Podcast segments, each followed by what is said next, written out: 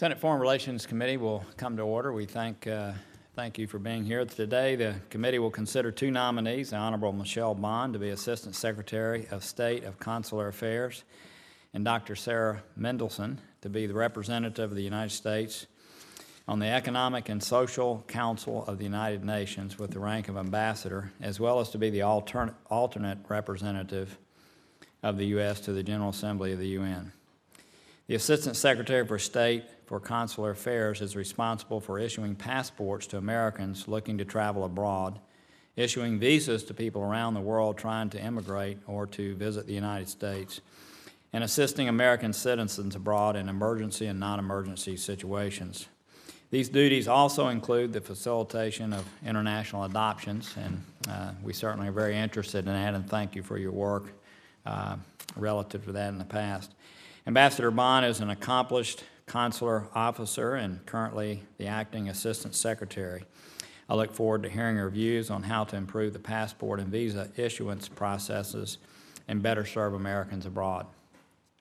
I appreciate Ambassador Bond's efforts regarding the suspension of exit permits in the DRC, especially with her visit this spring to press the Congolese to issue permits to U.S. citizens who have adopted children here. And one of our staffers, uh, Sarah Downs, has spent inordinate amounts of time traveling there herself. And again, we thank you for your efforts on behalf of so many people. I look forward to hearing about the Bureau's strategy to work to solve this issue as the DRC government reviews and approves adoption cases and embarks on implementing adoption reform legislation.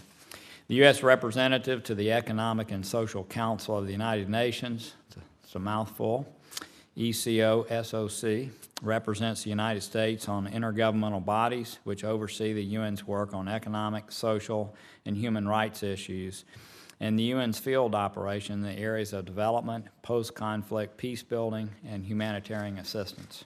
The Council's functions and powers include initiating studies and reports on human welfare and the quality of life, which drives action at the UN General Assembly. Modern slavery is, is inflicted on as many as 27 million men, women, and children around the globe. Uh, Senator Cardin, myself, and others have passed unanimously out of this committee a bill that we think can have transformative effect on this issue if we can all make it happen in the appropriate way. So we obviously are very interested in your nomination. It's obviously a very important issue. I look forward to hearing and learning more how you will address this in your new role if confirmed. Lastly, with the UN General Assembly voting on the Sustainable Development Goals in September, the United States will require strong representation. I hope you can provide some insights into how the process will affect U.S. interest. Uh, thank you for being here. I know you're going to introduce your families in just a moment. We welcome them. And uh, with that, I'll turn it over to our ranking uh, member. Well, let, let, me thank Senator Corker for uh, arranging uh, this hearing on two very important uh, nominations. And uh, I thank you very much for accommodating this hearing. It's a very busy time for the Senate Foreign Relations Committee, but one of our principal responsibilities is to timely consider President Obama's nominees. So thank you very much for scheduling these hearings. And Mr. Chairman, I, I want to welcome two nominees that I have adopted and represent in the United States Senate, along with Senator Mikulski. For you see, they're from the District of Columbia, and we have not seen fit to give them full representation here in the United States Congress. So, Senator Mikulski and I, recognizing that the district is former Maryland land, we have adopted the residents. So I, actually think that is the resolution to the issue. to become a part of Maryland, well, one, done with it. One of the problems that we'll talk about is adoption. So maybe this is an issue that we will be able to, to, to take up. So welcome to, um, to the Senate Foreign Relations Committee. I, I thank both of you for your uh, public service and your willingness to serve our country in two very important positions during a very trying time. And I thank your family because this truly is a, a, family sacrifice. And uh, I know, at least in one case, it's been a family effort. We're, we're both uh, served uh, uh in foreign service. So uh, thank you both, and thank your families for what you're doing. The, the mission of Bureau of Consular Affairs is to protect the lives and interests of American citizens abroad. And we thank you for that. There's a lot of challenges there. Uh, foreign service officers perform incredible service to, to our country. Uh, they deal with Americans who have trouble abroad, and that can become a major uh, problem for uh, foreign service officers. They deal with foreign uh, sourced adoptions, which is an area that Senator Corker raised, that uh, we are very concerned about some heart-rendering uh, challenges have been imposed uh, to, to prevent uh, the completion of adoptions. And the visa processing systems. Chairman, I was just uh, last week in Havana uh, meeting with our foreign, foreign service officers as they were handling applications. I must tell you, that is an incredible uh, chore, and, and uh, they're undermanned from the point of view of the resources that they have, uh, and there's a lot of pressure that they get everything right. And uh, I thank them very much for their, for, for their service. Uh, in regards to hostage situations, I just want to mention that because President Obama came out last week with a comprehensive rewrite of how we're going to handle circumstances such as the, um, uh, the Weinstein situation we had in Maryland, where a Foreign Service officer was, uh, a USAID worker was uh, kidnapped and ultimately he lost his life. Uh, the administration is reorganizing that. I've introduced legislation along with Senator Cornyn so that we have a single point person in order to deal with it. And I'm hopeful that we can adopt the administration's proposal, but improve it with a single point of contact person that we can hold um, accountable for coordinating all activities, but also gives the family an opportunity to have a single point contact, which was very uh, much missing in the Weinstein case. So we might want to talk about that also during the nomination uh, confirmation process. Uh, It's also a pleasure to welcome Ms. Mendelson to today's hearing, uh, the U.S. Ambassador to the UN Economic and Social Council plays an important role in the multilateral diplomacy to advance uh, the U.S. interests in strengthening human rights, uh, sustainable development, and effective uh, humanitarian assistance. I particularly want to focus on the Millennium Development Goals because that is very timely right now. And I've had a chance to meet with Helen Clark at the United Nations. I also represent uh, the United States Senate along with Senator Johnson at the UN as part of our mission. Uh, and I must tell you, I was encouraged and disappointed. The Millennium Development Goals have been incredibly successful, saved millions of lives. Uh, it, it, produ- it has produced a, a worldwide effort to use all resources, including uh, non governmental resources, to achieve sus- demonstrable progress on saving young people, babies, uh, helping women, et cetera.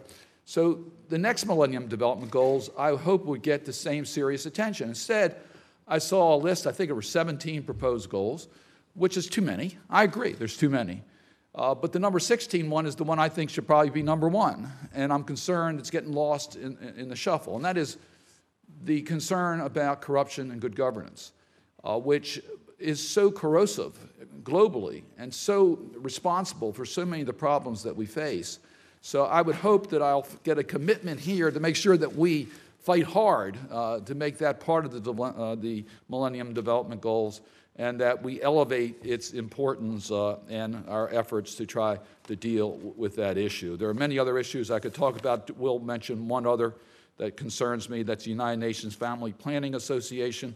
I say that because the Senate Republican appropriators this week prohibited funding to the United Nations Family Planning Association. I mention that because that's a source of funding right now for what we do in Syria and Jordan uh, that provide uh, uh, normal childbirth delivery services to refugee camps that I'm concerned could be cut off, uh, that could affect the safety and lives of many uh, uh, maternal cases. And I would hope that we would find a strategy to make sure that that type of vital link to child safety is maintained. And I would welcome Dr. Mendelson's comments uh, on this issue and many others. Mr. Chairman, I look forward to our discussion.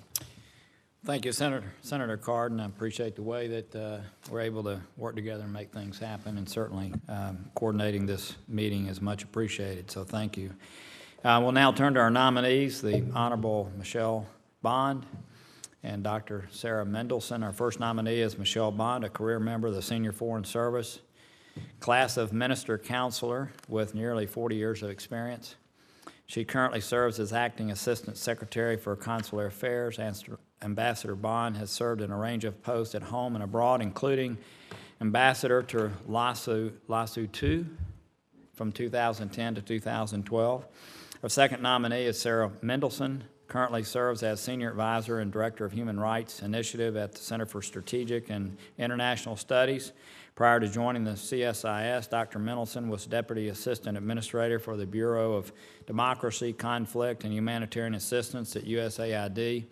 We want to thank you very much for being here uh, and sharing your thoughts. Your full statements will be entered into the record uh, without objection. And if you would, uh, just uh, give us about a five-minute introduction. We'll ask a few questions. I know you want to introduce your families, but thank you for being here, and we'll start with uh, Ambassador Bond.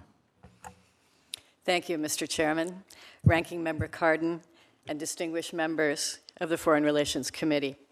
It is the honor of a lifetime to be here with you this morning. I am grateful to the President and Secretary Kerry for the confidence and trust they placed in me by selecting me for this position. I'm proud to introduce three of our four children Robert, Elizabeth, and Lillian Bond. My family is the center of my life. I could not have been successful without their love and support. My family is also one of dedicated public servants, and that is why my husband and our younger son cannot be with us today. My husband, Ambassador Clifford Bond, is a retired Foreign Service officer currently working at the U.S. Embassy in Kiev, Ukraine, coordinating USA to Ukraine. Our son Matthew is a Peace Corps volunteer teaching English in Indonesia. My mother, was the earliest and most influential inspiration for my life and for my career.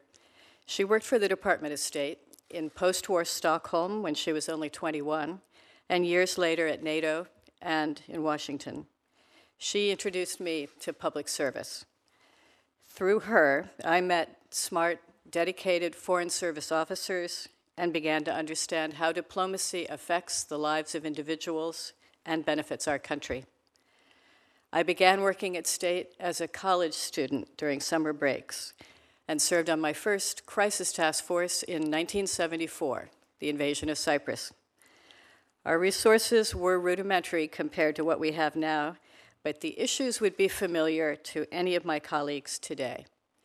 Desperate families called seeking information about loved ones in Cyprus and Greece. We scribbled details and contact information on three by five cards. It is an extraordinary honor to lead a bureau that has the same dedication and focus today that I first experienced more than 40 years ago. Fortunately, we now have far more sophisticated tools, thanks in part to Congress's recognition of the vital importance of our work. The services we provide matter deeply and personally to our customers, your constituents. At its heart, consular affairs is about service. We provide assistance in small emergencies like lost passports and large ones such as natural disasters. We are keenly aware that what we do is never routine for the people we serve. Given tens of thousands of daily opportunities to assist our customers, we are committed to meeting the highest standards of transparency, efficiency, and professionalism creating lasting positive impressions of the United States and its government.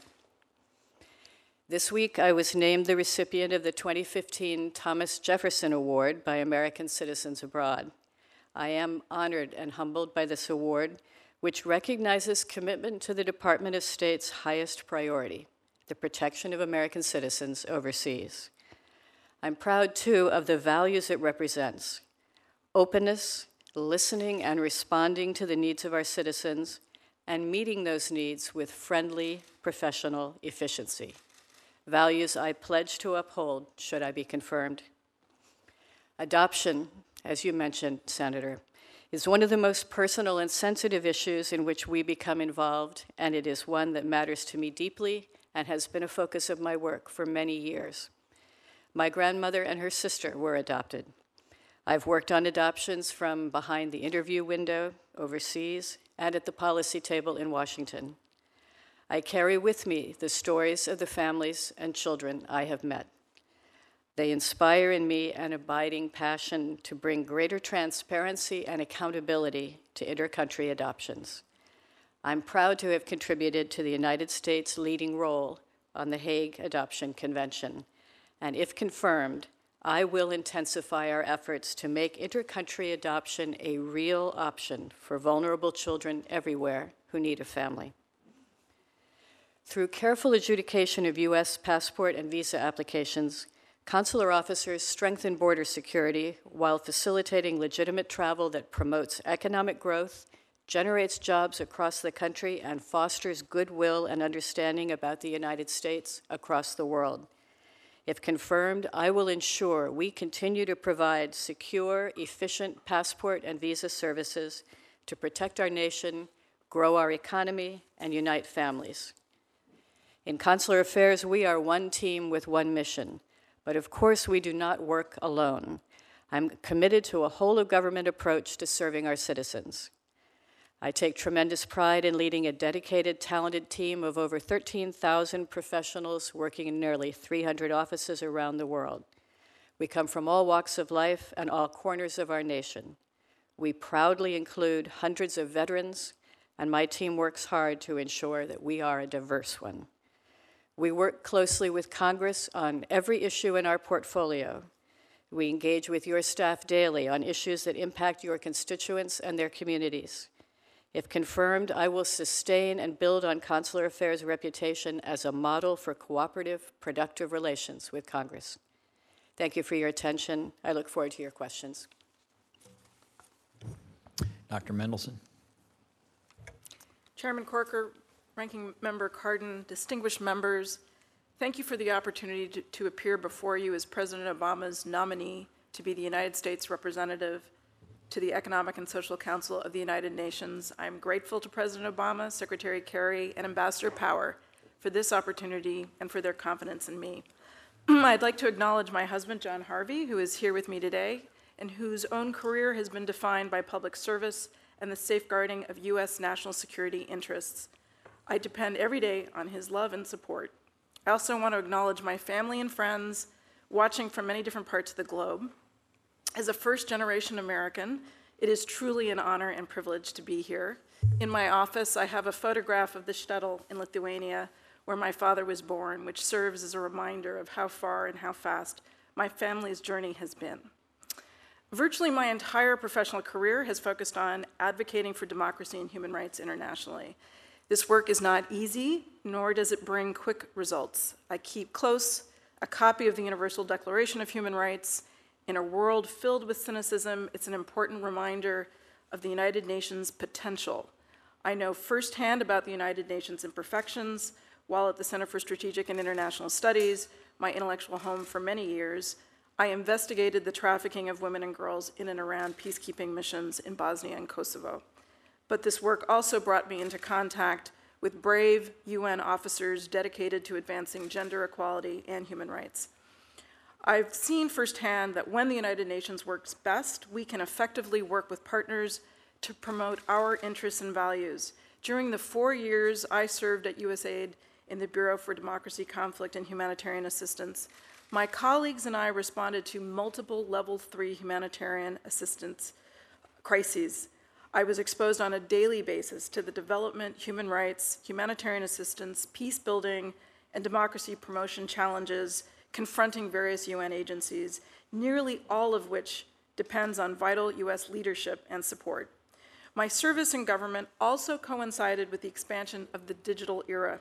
From Brazil to Indonesia, from Mexico to South Africa, the spread of affordable information and communication technologies has helped to expose corruption and driven demand for governments to be more transparent and accountable to their citizens. Initiatives such as the Open Government Partnership, launched by President Obama and seven other heads of state at the UN in 2011, reflect this growing international movement of civic based activism. This digital era has been met also with a backlash, a closing of public space around civil society where governments are threatened by the increased empowerment of citizens. There are many dimensions to closing space, including onerous requirements on non governmental organizations, the targeting of journalists, national legal measures targeting the LGBT community, the rise of anti Semitism, uh, and targeting of religious minorities, and the murder of activists dedicated to exposing abuse. I know from my travels around Africa, Asia, Europe, Eurasia, and Latin America just how much members of vulnerable and marginalized populations look to the United States and the United Nations for leadership in pushing back on such repression. If confirmed, I pledge to work with UN agencies and like-minded member states to mobilize support for and address this issue and give voice to those who've been silenced. If confirmed, I will also continue the work I've begun over 15 years ago on human trafficking, elevating the need to combat modern slavery as a vital 21st century development challenge. The global movement has made great strides, yet as this committee has recognized under Chairman's leadership, there is more work to be done to strengthen international efforts to address human trafficking. The U.S. role, as this committee has also noted, is critical. The United Nations has an important role to play as a platform to expand and broaden constituencies engaged in ending slavery. If confirmed, I will work with the leadership of UN agencies in New York to combat human trafficking and support smart investments that lead to sound development outcomes and elevate the focus on women and girls. I will work with colleagues across the UN system to deliver assistance to those experiencing food insecurity and displacement and join others in the quest for greater resilience in the face of disaster. As the world finalizes its commitment for the post-2015 development agenda, I will work with the leadership of UN agencies, funds, programs, and member states for meaningful implementation of the goals. We must never forget that inclusion, sound governance, sustainable environmental practice, and respect for human rights are the essential foundations for achieving and sustaining development. And finally, across the full spectrum of the issues and activities in my portfolio, I will contribute actively to this administration's fight against the disproportionate bias that remains persistent in the UN system targeting Israel. If confirmed, I would be honored to join the administration's commitment and efforts to make the United Nations live up to its potential and further American values and ideals. Working with this committee and others in the admi- administration, I would do my utmost to help the UN address humanitarian challenges and meet opportunities to make the world more secure. Thank you. I look forward to answering your questions. Thank you both very much, and uh, we'll now have five minutes of questioning by each of the senators who wish to do so. Uh, Ambassador Bond, a number of American families adopting Congolese children are stuck in the DRC exit permit uh, suspension. I know you're very aware of that. Yesterday, there was an announcement uh, uh, where numbers of cases were going to be approved. They're waiting on authorization by President Kabila, I guess, at this moment. Can you tell us a little bit about what you think the best strategy will be for you to, to deal with this issue with the DRC and getting adopted uh, children out of the country?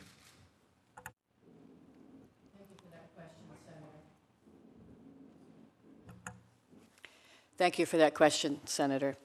Um, as you may know, I visited Kinshasa in March and had an opportunity to meet with several of the waiting families who have actually moved to the DRC in order to live with their children while they wait for action by those officials.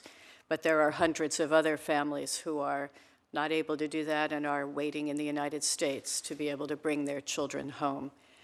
While I was in Kinshasa, I met with a member of their parliament and with a number of senior officials in the government to press them to take action now on these cases. And I emphasized to them the fact that it is not a matter of indifference every single day that passes is a cost, a real cost, and in some ways an, an irreparable one to the children who are losing ground because they're not in the families that, that are waiting for them, who have adopted them, and would give them the kind of love and support that every child needs. As you say, there was a meeting yesterday uh, between U.S. Embassy officials and the, uh, the head of the DRC Adoption Interministerial Commission, and a member of the Minister of, uh, Ministry of Foreign Affairs was also there. They reported that the Commission has approved a number of cases of children adopted by citizens of the United States and also families from Canada, France, Italy, and the Netherlands. They say that those have been reviewed by the Commission and passed to President Kabila for his action. They suggested that a decision could come as early as next week, and we are pressing that administration hard to make a decision on these children, the first tranche, but on every single case and to get those kiddos home to their families.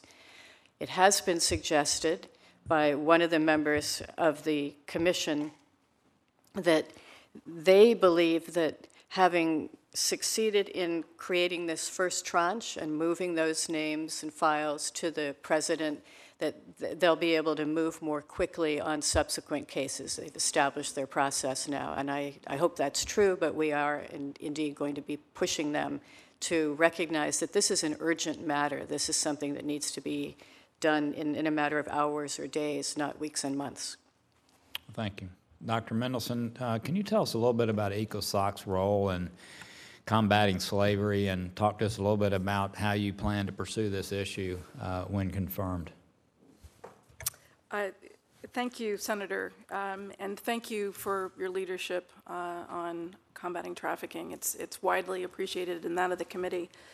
Um, ECOSOC is a broad portfolio. Uh, Trafficking is a global problem. We need a global platform to address it, and I think ECOSOC uh, presents an excellent opportunity. Uh, Very specifically, we need, as you've widely recognized, we need every ambassador to be engaging on this issue. We need every mission to be thinking about this and being champions for this. Um, the SDG process, the Sustainable Development Goals process, actually provides an opportunity. There is a lot of language, particularly focused around ending the trafficking of, of minors. Uh, and I think it, I've seen how when countries commit to uh, the goals, assistance follows. And it's my expectation that, and I would be a champion if confirmed, to make sure that those commitments include a focus on combating chi- child trafficking uh, and raising this issue, using the convening power to bring um, missions together and uh, leadership. Can you, are there some specific countries that you think would be best for us to work with? Um, I know, you, uh, name some of them. I know you can't name all of them, but obviously we want to put together a, a global effort. Uh, hopefully we have the beginning stages of that now. But what are some of the other countries around the world that you think care deeply about this issue, which would be, who would be great partners for the United States? We have very close relations with um, the United Kingdom, with many Nordic countries. Uh, surprisingly, uh, those development agencies are not already committed to combating trafficking. Um, in my travels, in my, my job at USAID, I met uh, with foreign officials many times urging that this be a focus, and there was some resistance. Uh, so I think there is work to be done. I think this platform will be, if confirmed, a wonderful opportunity to work with uh, missions.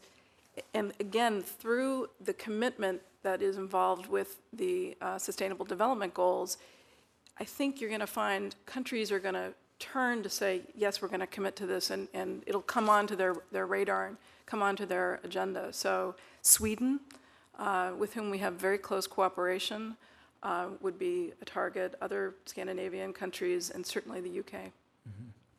Well, thank you both. Senator Cardin? Uh, Thank you, Mr. Chairman. Again, thank both of you for your service. Uh, Dr. Mendelson, uh, you mentioned the vital U.S. leadership and support. Uh, That was particularly true in trafficking in persons. The, uh, the TIP report uh, is the gold standard.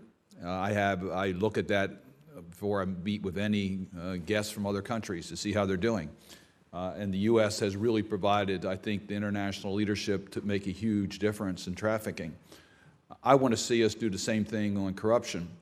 And I was proud that in the State Department reauthorization that this committee took up, we started uh, to take steps to require the State Department to analyze the status of corruption in countries around the world.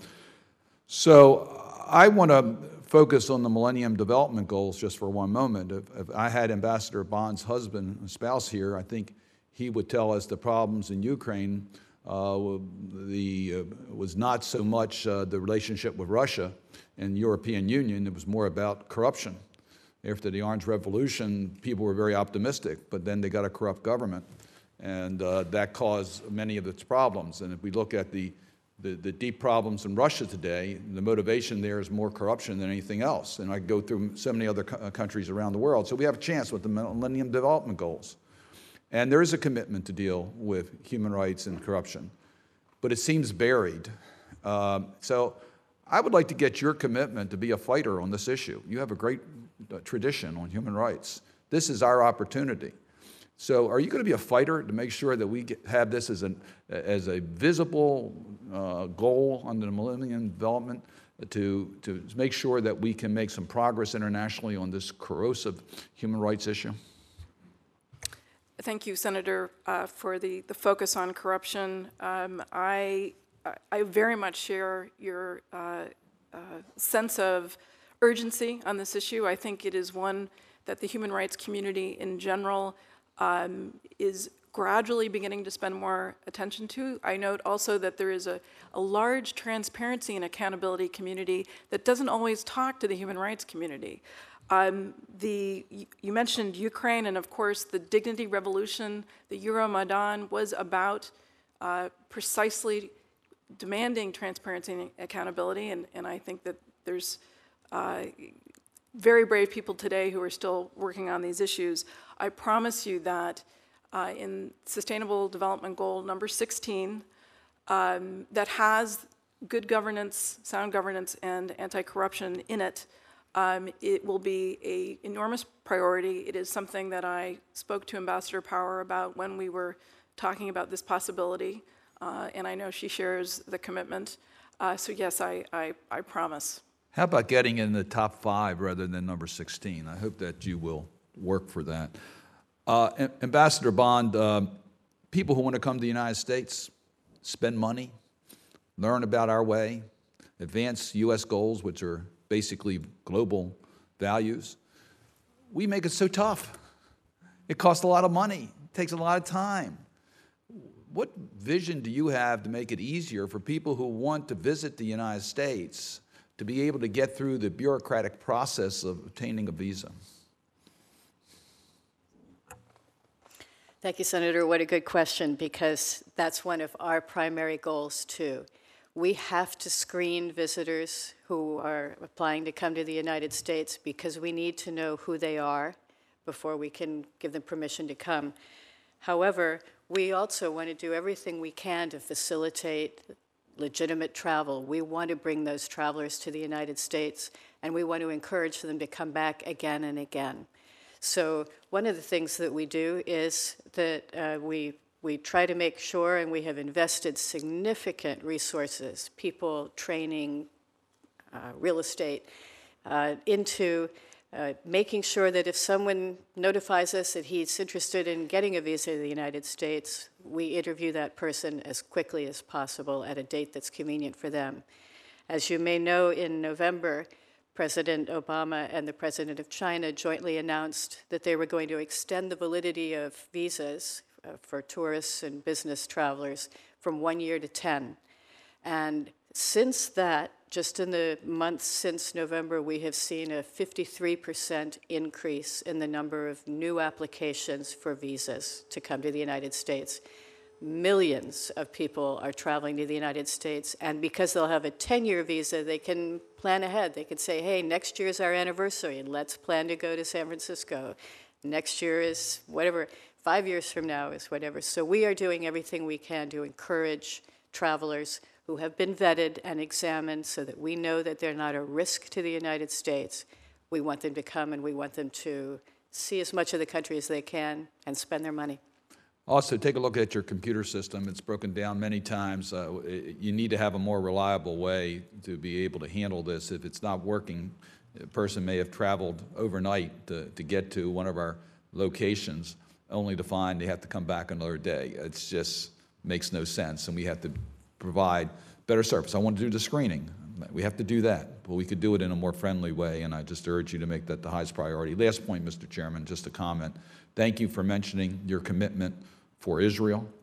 There's no question there's only one country that will stand up to the discriminatory actions that the international community in its international organizations has focused on Israel. And the United States must remain firm against those discriminatory actions taken in the international community. So thank you very much for mentioning that today. Thank you, Senator, Senator Isakson. Well, thank you, Mr. Chairman, and thank you very much for calling this hearing today. I know Secretary, uh, S- UN Ambassador Power is very interested in Dr. Mendelson getting to New York as fast as you can, particularly with the UN se- session beginning this summer, so I hope we can move this forward, and I appreciate very much your willingness to call it. And I want to follow up on what Senator Cardin said, Dr. Mendelson. Your statement says, "I will contribute actively to this administration's fight against the disproportionate bias that remains persistent in the UN system targeting Israel." And I want to thank you for including it both in your printed remarks as well as your verbal remarks today, because there are significant biases against Israel in the UN. And if we don't stand strong with our partner of Israel, we, have, we could have some big problems. In particular, I think it's U.S. policy, at least my recollection, it's our stated policy of this administration, that any recognition of a Palestinian state should be negotiated between the state of Israel and the state of Palestine, not determined by a third party. Is that correct? Thank you, Senator, for raising this issue. Um, It is, again, a key issue that Ambassador Power and I discussed um, when this opportunity arose. Um, You're correct, and any, uh, I will fight vigorously to oppose any uh, possibility that erodes uh, a two-state solution. Uh, I will fight for the inclusion uh, of Israel in various fora uh, and to normalize Israel's uh, status at the United Nations. Um, I will fight tirelessly to oppose the bias that you see across the system, including in one-sided uh, biased resolutions. Well, thank you very much for that commitment because it is absolutely necessary. And I know Samantha Powers, Ambassador Power feels exactly the same way. Um, Ms. Bond, you're going to be in charge of all passports, is that right? I have a- I Yes, have a- sir. I have a question for you. Every time I turn on the television or read anything about ISIL and about uh, lone wolves, I read about Americans going to Syria for training with ISIL or going into Iraq for training with ISIL. What is the State Department doing, and what role can the State Department have through passports, visas, and the like to track people that are doing that or to curtail the access to be able to do that for American citizens going to that part of the world for that purpose?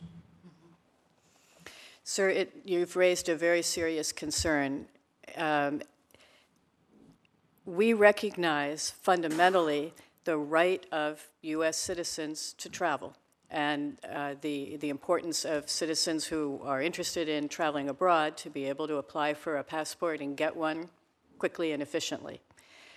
At the same time, we also are carefully vetting every application for a U.S. passport, first to make sure that that person qualifies, is that person and is a U.S. citizen, and uh, there are screens in place. We work very closely with law enforcement, with the intel community, in order to be able to, uh, to identify travelers who may be planning to travel for uh, illegal purposes, travel for terrorism purposes. So there is a lot of coordination within the government to, uh, to track known or suspected terrorists and whether they are foreigners applying for visas or Americans who are traveling abroad on passports to, uh, to make sure that, that we try to identify those people and try to interdict their travel if we can.